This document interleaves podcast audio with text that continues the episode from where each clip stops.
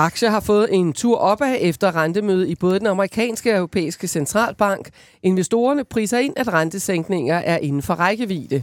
Den danske energigigant Ørsted er steget 8% på en uge, og Netcompany, der har oplevet en sand nedtur siden toppen i 22, steg 5%, men er nu faldet lidt tilbage.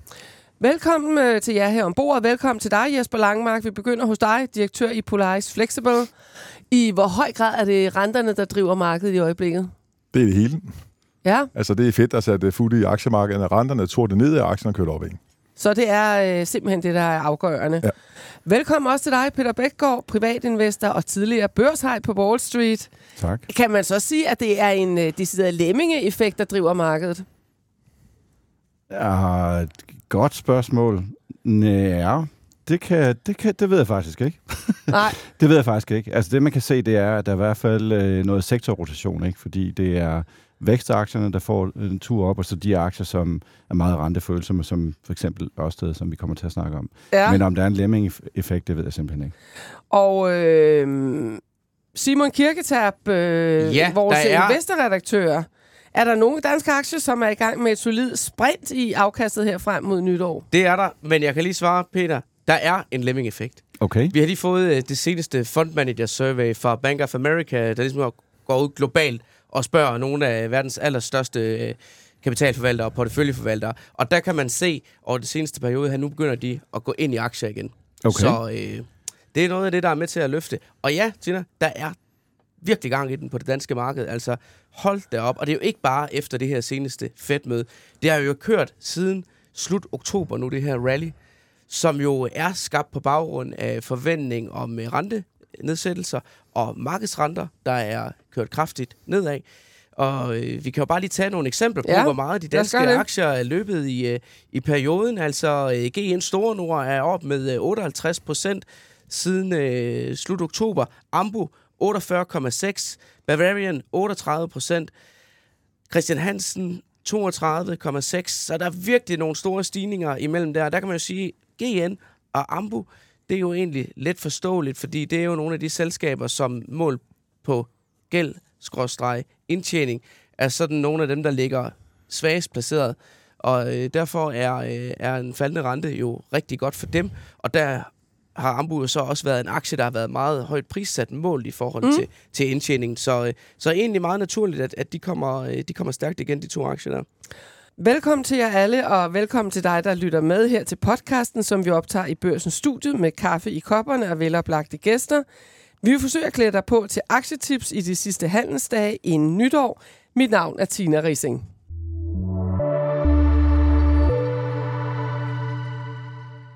Aktier fik lidt fart på efter rentemødet i den amerikanske centralbank i forrige uge. Federal Reserve indikerede nemlig, at der venter tre rentenedsættelser forud i 2024. Chefen Jerome Powell erkendte, at renten er nær ved toppen. Det tolkede markedet som, at renteforholdelser reelt er taget af bordet og har nu indregnet seks rentesænkninger i næste år. Jesper Langmark, deler du også den opfattelse? Altså Fed øh, centralmedlemmerne, øh, de mener, der kommer tre rentenedsættelser næste år, altså 75 basepunkter. Men markedet går endnu længere frem og tror, det bliver halvanden procent, det sætter renten ned med. Jeg tror, det afgørende bliver at monitorere de inflationstal, der kommer. Det kommer til at afgøre det her. Jeg tror måske, markedet er lidt for optimistiske. Ja. Jeg tror også på de tre rentenedsættelser, måske fire, men jeg tror seks er for meget. Fordi mm. stadigvæk, kerneinflationen ligger omkring 4 procent, og der er stadigvæk et stykke vej ned til 2 procent. Så jeg tror, det kommer, og det vil være understøttende for markedet generelt set, at vi undgår en, en hård recession med en blød landing med de her rentesænkninger. Men jeg tror stadigvæk, markedet er løbet lidt hurtigt derude. Lidt for hurtigt. Lidt for hurtigt, ja. Så du vil holde øje med inflationsdatatallene. meget, meget. Øh, Peter Bækgaard, hvad forventer du? Ja, godt spørgsmål. Altså, jeg er jo ikke den store øh, makrogud, men altså, man kan jo se, at der er nogle økonomiske nøgle, nøgletal, som viser, øh, som viser en lille smule svaghed. Vi mangler stadig, stadigvæk at se arbejdsmarkedet virkelig, virkelig blive meget svagt. Så altså, jeg kan ikke tilføje så meget til, hvad Jesper lige har sagt, andet end at øh, givet at kerneinflationen stadigvæk er 4% i USA og 3,6% tror jeg, den er i Europa, så er der stadigvæk et pænt stykke ned til 2%, Mm. som jo er målet for både ECB og Fed. Og øh, jeg kunne godt forestille mig også, at markedet måske er en anelse for optimistisk. Okay, okay. Øh, Simon, du var jo lige inde på øh, den her eufori, kan vi næsten øh, et, øh, godt kalde det, som det har betydet for, for de danske aktier. Øh, for eksempel øh, Ørsted-aktien jo, som... Øh, den, øh, den er steget øh, omkring 13 procent, men er stadigvæk mm. Nede med 40 procent øh, på, på et år. Spørgsmålet er jo, at de, om de her aktier, som har fået vind nu, om, de, om det kan fortsætte. Øhm, ja, Ja. du? Altså, spørgsmålet er jo, hvor langt sådan en som Ørsted kan løbe. Men det er jo, ikke, det er jo meget positivt for Ørsted, hvis, hvis renteniveauet kommer ned. Fordi det er jo virkelig det, der har pint deres forretning i år. Det er, at de har været nødt til at gå ud og annullere nogle af de her store kontrakter, de har indgået. Fordi de sim- projekterne simpelthen ikke var lønsomme mere i forhold til de afregningspriser, de, de havde fastlåst dem på, og så med de renteniveauer og de opførselsomkostninger, de, øh, de øh, ser ind i. Og hvis renten den kommer ned, jamen så, øh, så peger pilen jo den rigtige øh, retning for Ørsteds forretning. Men altså, jeg må være ærlig at sige, altså jeg har ikke kompetencer til at se ned i, i deres finansielle konstruktioner i forhold til, om, de, om det her er nok til at få dem på den anden side, eller hvor meget renten skal ned, eller, eller præcis hvor de står. Men, jeg, men min mavefornemmelse siger mig, at øh, det er jo ikke bare smooth sailing herfra mm. for Ørsted. Der, er- der er stadigvæk lang vej hjem. Øh, Je- Jesper, øh, hvad, hvad tænker du om øh, Ørsted-aktien? Jamen, det er rigtigt, de slipper rundt med en øh, møllesten om, øh, om, benet. 55 milliarder kroner i gæld. Ja. Og det er klart, det betyder noget, at renten kommer ned. Det er positivt for dem. Men hvis du kigger på Dong, deres afkast på investeret kapital ligger på 10 procent. Og det er lavere end det afkastkrav, investorerne har, de vigtige kapitalomkostninger. Det vil sige, de skaber ikke værdi. Og så kigger frem til 2030, der er cashflow bare negativt hver eneste Mm. år. Der kommer ikke noget dividende, der kommer ikke noget share buybacks. Derfor tror jeg, det er en, en svær investeringscase. Det kan godt være, det er en god case for nogen, men jeg vil ikke investere i den her type aktiver. Nej. Nej, man kan jo sige, at cashflowet, det er jo nøglen til det langsigtede afkast.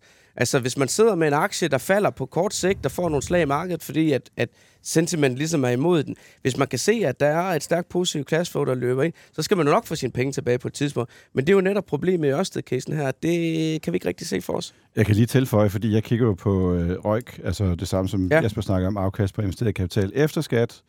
Og de seneste fire år, øh, det vil sige actually før, før at renterne begyndte at stige meget, der hedder tallene 6%, 6%, 8%, 8%.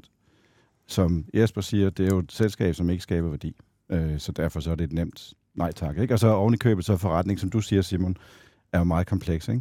Ør- Ørsted-aktien er jo faldet voldsomt under topchefen Mads Snipper. Da han kom til i 2021, havde selskabet en markedsværdi på 552 milliarder, og i dag har selskabet en markedsværdi på 151 milliarder. Tror I nogensinde, at øh, aktionærerne får det tabte tilbage? Jesper, hvad siger du? Der var med på IPO'en, har jo stadig tjent penge på den. Ja, Så det er på, hvornår du gik ind og ud af aktien. Mm. ja. Men jeg tror langsigtet, der, der tror jeg ikke, at den kommer til at slå det generelle aktiemarked. Det tror jeg ikke. Hvad tænker du, Simon? Er det, Og øh, der er grund til at jeg er så stille, fordi det synes jeg øh, er, er svært at svare på, men jeg vil så gå tilbage til det, jeg sagde før, i forhold til cashflowet. Og øh, når man har svært ved at se det for sig, så er udsigterne jo ikke super gode. mm. Og som du sagde, Peter, det er et nemt nej tak. Ja, for mit vedkommende er det, er det i hvert fald. Ikke? Og jeg tror jo også, man skal huske, at uh, grunden til, at aktien steg så meget og var steget meget indtil Mads Nipper trådte til, det var, at der var rigtig meget hype omkring mm. Mm. de, grønne, de grønne selskaber ikke? og grøn omstilling. Så, så det er altid, så ser man, når boblen så endelig bliver øh, punkteret, ikke? Så, er det, så er det sjældent, man kommer tilbage til de her niveauer, men who knows. Det er også lidt uretfærdigt, at uh, Mads Nipper skal Meget. måles på aktiekursen lige præcis på det tidspunkt, fordi jeg tror jo, den peakede jo i en af de første dage i januar 21, lige da han tiltrådte. Ja. Og så er den ellers kørt nedad siden stort set uafbrudt. Og der var rigtig, rigtig meget hype inde i alt, hvad der var grønt, eller lugtede lidt af bæredygtighed, eller omstilling eller sådan noget på det tidspunkt. Altså, vi havde jo den der øh, så berømte ETF-fond, som var udstedt af, af BlackRocks øh, iShare-afdeling, den her Global Clean Energy, som udgjorde, jeg tror, det var 20 eller 30 af de største aktier inden for vedvarende energi, som jo steg med 140-45 procent i 2020. Og hvis man så på prissætningen af de aktier, der lå i den, så havde de jo mistet et hvert fodfæste. Men det var simpelthen fordi, der var så stor en indstrømning af kapital i det her markedssegment, at den fond den havde vokset sig så stor, at den påvirkede simpelthen prissætningen på de enkelte aktier så meget, mm. at, at det var med til at, at, at vride markedet skævt.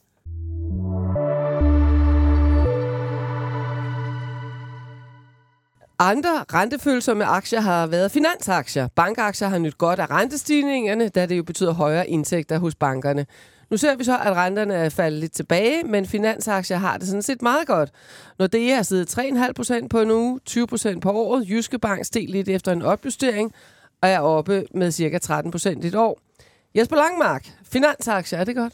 Ja, det var det i øh, 22, og i 23 også rigtig godt. De får lidt mere svært i, i, i 24, fordi de får ikke den her medvind på netto-renteindtægterne. Men nogle af selskaber gør det faktisk. Noget som Danske Bank, de vil stadigvæk have stigende netto-renteindtægter mm. i et faldende rentemarkedsscenarie. Plus, der er godt momentum i deres asset under management, i deres øh, hvad hedder det, kapitalforvaltningsenhed, og det ene kan performe også fint. Så jeg synes stadigvæk, Danske Bank, aktien er, en god aktie, og der er også noget re-rating potentiale. Den handler på cirka 0,9 gange inderværdi. Den kan godt komme op og handle på inderværdi. De laver en egenkapitalforretning på 13 procent. Det vil sige, at der er både en re-rating op omkring inderværdi, plus lidt indtjeningsfremgang, så den kan godt stige til 15 procent i uh, 2024, tror jeg. Den, den, den er ikke samme potentiale som tidligere. Det er den, det. Den, lå, altså, den ligger i kurs 178, vil jeg sige. Øh, vil, vil den nogensinde komme derop øh, i kurs 250, øh, som den var for nogle år siden? Det tror jeg på sigt gør den, ja. ja. Så, øh, så det er en, du har øh, god tiltro til? Det har jeg. Men den kommer ikke til at løbe så hurtigt som de to forgangne år. Fordi mm. meget af det der read-racing, da vi gik ind og købte den, der lå den omkring halv inderværdi. Nu handler den næsten på inderværdi. Ja. Ja. Plus at den medvind på netto-renteindtægterne, den er der stadigvæk i 24, men den er aftagende. Okay. Men inden for sektoren er det helt klart en af mine favoritbanker. Ej. Men jeg bemærkede nu her, da Vestjysk Bank de kom med forventningerne til 2024 øh, tirsdag, at deres indtjeningsforventninger til det kommende år, de ligger under niveauet i år. Øh, Peter, bankaktier, er det dig? Nej, det er det jo ikke. Jeg øh, holder mig pænt væk fra den øh, fra sektoren, altså bank, banksektoren. Ikke? Jeg kan godt lide forsikring, som jo også er den finansielle sektor, og ejer jo selv Top Danmark, og den ejer vi jo også i porteføljen. Men altså, de, øh, eller forsikringsaktierne har jo været sådan ikke specielt fremragende i år, på trods af, at renterne øh, er, er steget meget. Ikke? Men Top Danmark, den er faldet 5% øh, siden ja. nytår. Hvor, hvorfor er det en aktie, du har? Jamen, det er fordi, jeg synes, de har en fantastisk øh, forsikringsforretning, øh, plus, øh, plus der jo er casen med Top Danmark, at de er potentielt en øh, opkøbskandidat. Ikke? Der er jo stadigvæk Sampo, som For. Sampo, ja. ja. ja. Men øh, nu hører vi jo øh, Jesper sige, at der er potentiale i Danske Bank, for eksempel. Øh, hvor, hvorfor kunne det ikke lokke dig ombord i bankaktier? Jamen, det er fordi, jeg har et meget langt sikker. Hvis man kigger på, top, eller undskyld, på Danske Bank over 20 år, øh, så har det været noget af en, øh, en en rutsjebanetur, kan man sige. Mm. Ikke? Og mm. man, skulle, man, har skulle, man har skulle time sit køb og salg af aktien rigtig meget for at kunne tjene penge på den. Altså, det har virkelig været på, for langsigtede investorer en ikke særlig interessant aktie at være i. Og derfor, ja. derfor tænker jeg, at jeg er ikke god til at time øh, køb af, af, af selskaber på den måde, så det holder mig fra. Ja, man kan så sige, i casen Danske Bank, så har der jo også været nogle enkeltstående faktorer, som har gjort, at den har været voldsomt presset i perioder. Jo, de, kom, de kom jo ret skidt igennem finanskrisen, må man sige, og, og aktiekursen, den faldt jo helt vildt dengang. Den var jo nede at handle i, var det kurs 33 på bunden, eller sådan noget. Ja. Og, øh, og så var det jo ligesom om, de var ved at få fodfæste igen, og ja, aktien den kørte faktisk fornuftigt. Og så kom hele den her hvidvasksag, mm. hvor det ender ud i den her, var det 15 milliarder kroner store bøde, de, de fik, og som jo lagde en dyne hen over aktiekursen i overvis fordi der simpelthen ikke var nogen, der, der turde købe den, før end at der var vidshed for, hvor landede det henne, og var det noget, man kunne håndtere, og kunne man komme om på den anden side af det. Og man kan jo se, lige så snart den der hvidvasksag blev hævet, blev hævet af aktien som en dyne der, så har den jo kørt stærkt siden. Ja, ja, det har den der, og så har de også haft medvind fra, fra renterne. Ja. Hmm. Er der andre øh, finansaktier, som du sp- synes er spændende ud over Danske Bank? Nej, altså både Danske Bank og Jyske Bank. Jeg, ja, godt lide. jeg tror også, de får stigende mm. indtjening i det kommende år. Mm. Og øh, de har også lige opjusteret Jyske Bank og fik lige en, en lille tur opad. øh, til gengæld, hvad tænker du om øh, Top Danmark forsikringsaktier? Jamen, jeg kan også godt lide dem øh, langsigtet, men, men en af grunden til, at jeg har mange øh, banker i min portefølje i de sidste to år, det er simpelthen rente hedge. Det var rentefølsomhed. Det vil jeg hellere have spillet på bankerne. Det er mere rent i forhold til renteindtægterne i forhold til forsikringsaktierne. Så det, er jo, det var sådan mere makrospil også. Plus, at valuation-mæssigt i Top Danmark, synes jeg var lidt, sige, ikke dyr, men det var en højere ende, mens bankerne, danske jyske lå omkring halv ende værdi. Ja. Så der var også en valuation protection i dem. Ja. Men jeg er enig, langsigtet, så synes jeg, Top er et, et rigtig godt aktiepick. Mm, okay, og måske der kan komme en lille gevinst, hvis uh, Sampo lige pludselig Ja, det, det, det kunne vi da håbe på. Ikke? Det vil, Men det er jo ikke sikkert, at de gør det. det altså, det, det, det har jo været en historie i mange år efterhånden. Ikke? Og, øh, Men så er det det, du sidder og venter på? Nej, altså jeg kan jo godt lide selskabet, uanset om, om Sampo køber dem øh, eller ej, øh, fordi de har været fantastisk gode over lang tid til at drive forsikringsforretninger. De øh, har også øh, over tid enten købt aktier tilbage og, øh, eller udbetalt store dividender. Ikke? Så, så jeg, jeg ejer den på grund af, at det er en god forretning. Mm.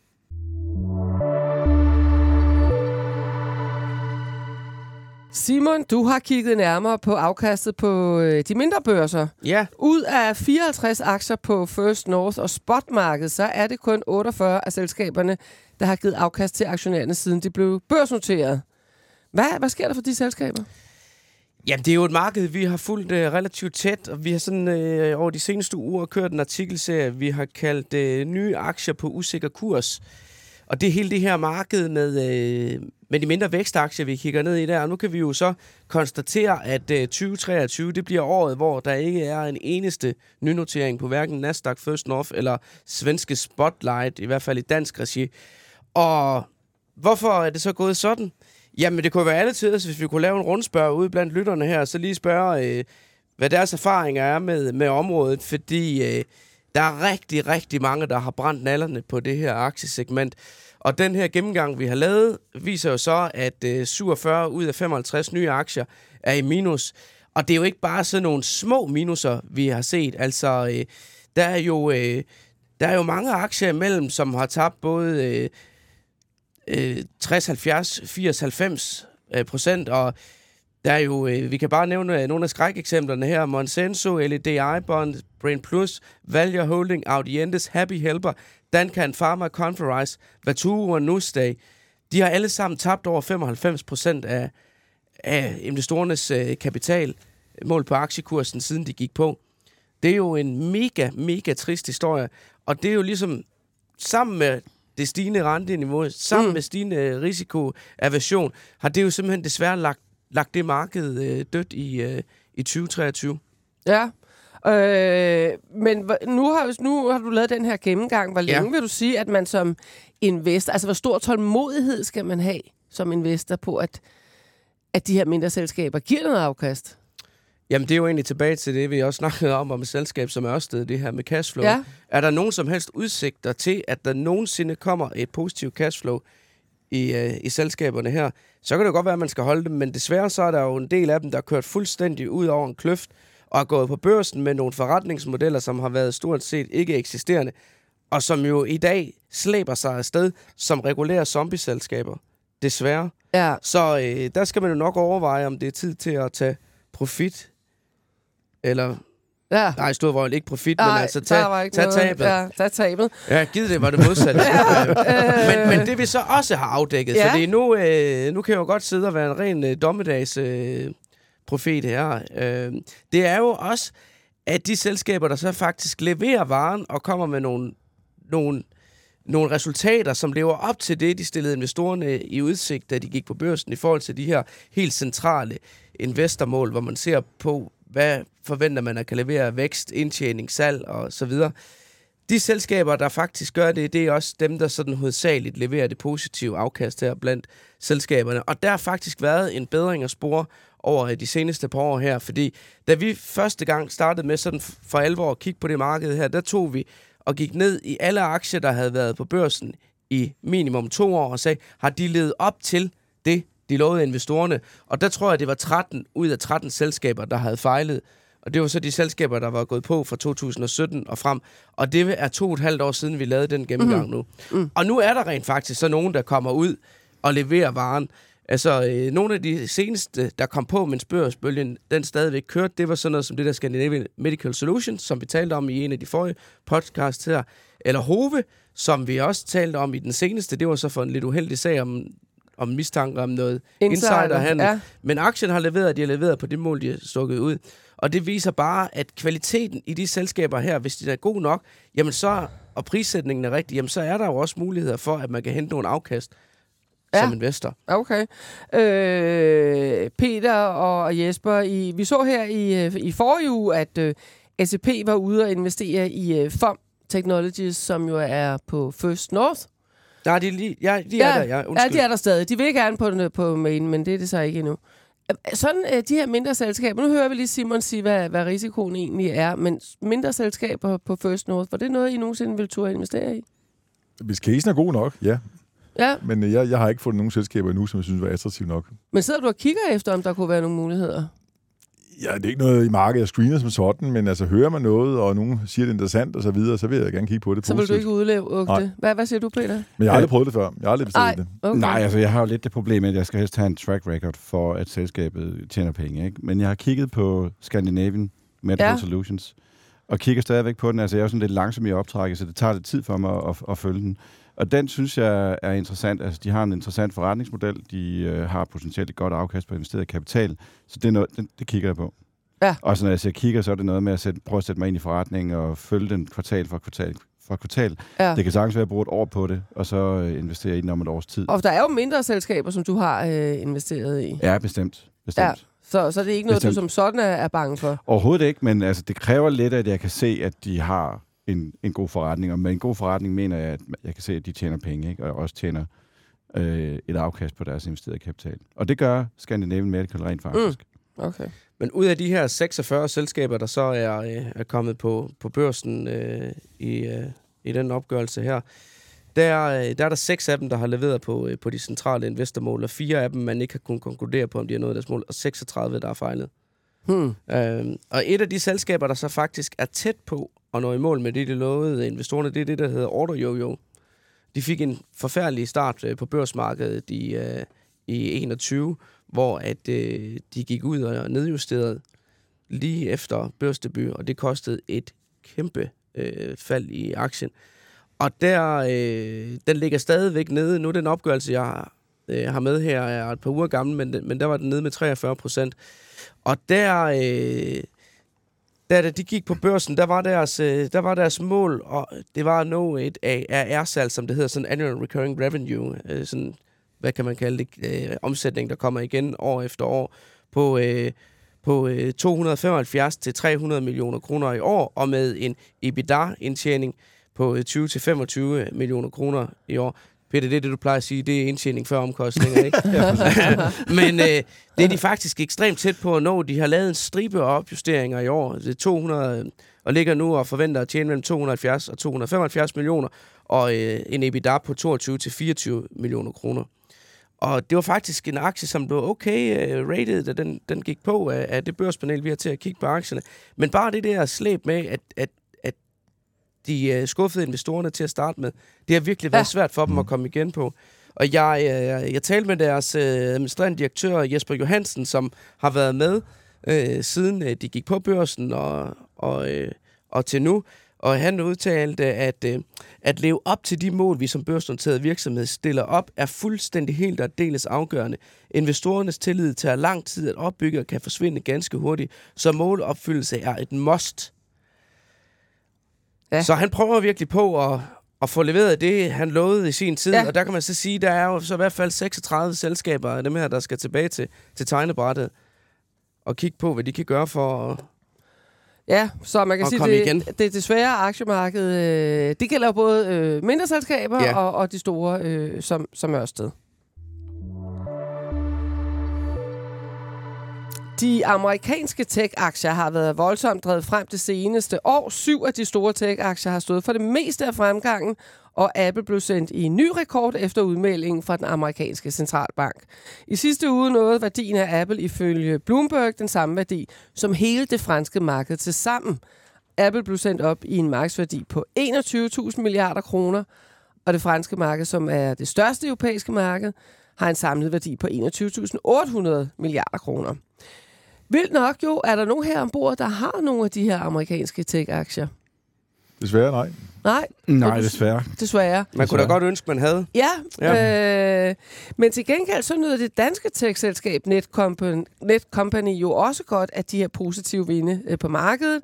Og den aktie, der jo ellers har haft fart på nedturen, fik et lille rygstød på 5%, men nu er den så faldet lidt tilbage igen. Øh, Peter Bækgaard, Netcompany, kunne det være noget for dig? Jeg kigger på den, og jeg har kigget på den mange gange. Og bare meget hurtigt, øh, hvis vi går tilbage til det, jeg kigger på, afkast på investeret kapital, så er det sådan, at hvis du kigger på Netcompany tilbage i 14 og 15, så havde de cirka 40 plus procent øh, afkast på investeret kapital efter skat.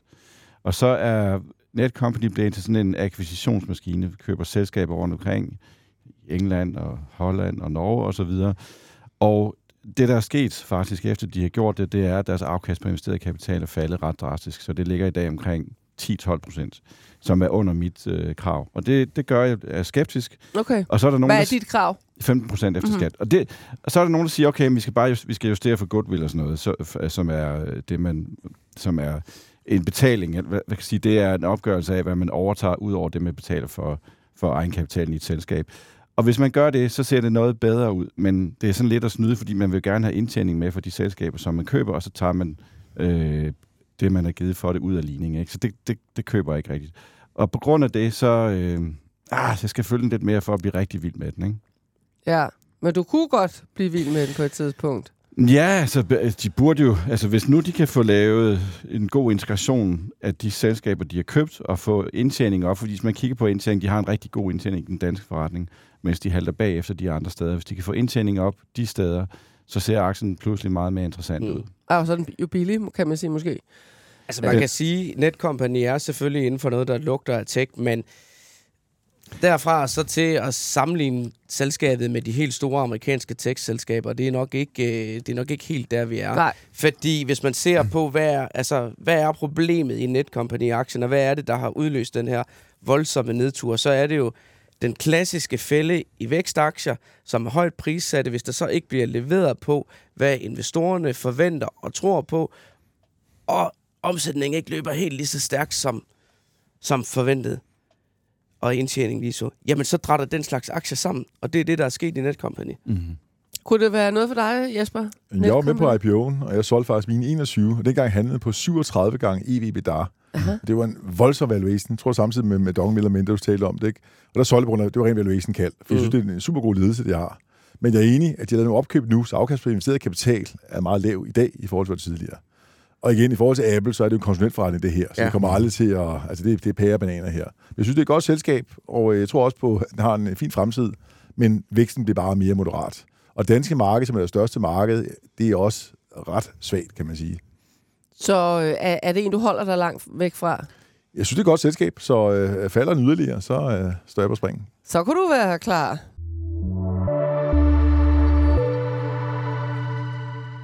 I vores næste podcast, som bliver vores nytårspodcast og årets sidste podcast, kigger vi nærmere på, hvilke aktier du bør have i din portefølje i det nye år. Det gør vi sammen med hele vores All-Star team, hvor vi var så heldige i dag at have to af jer med ombord, nemlig privatinvestor Peter Bækgaard og direktør i Polaris Flexible Jesper Langmark. Og vi havde jo også vores investorredaktør Simon Kirketab. Arjuna Sørensen stod for teknikken. Mit navn er Tina Rising. Vi høres ved den 27. december. Indtil da, god jul.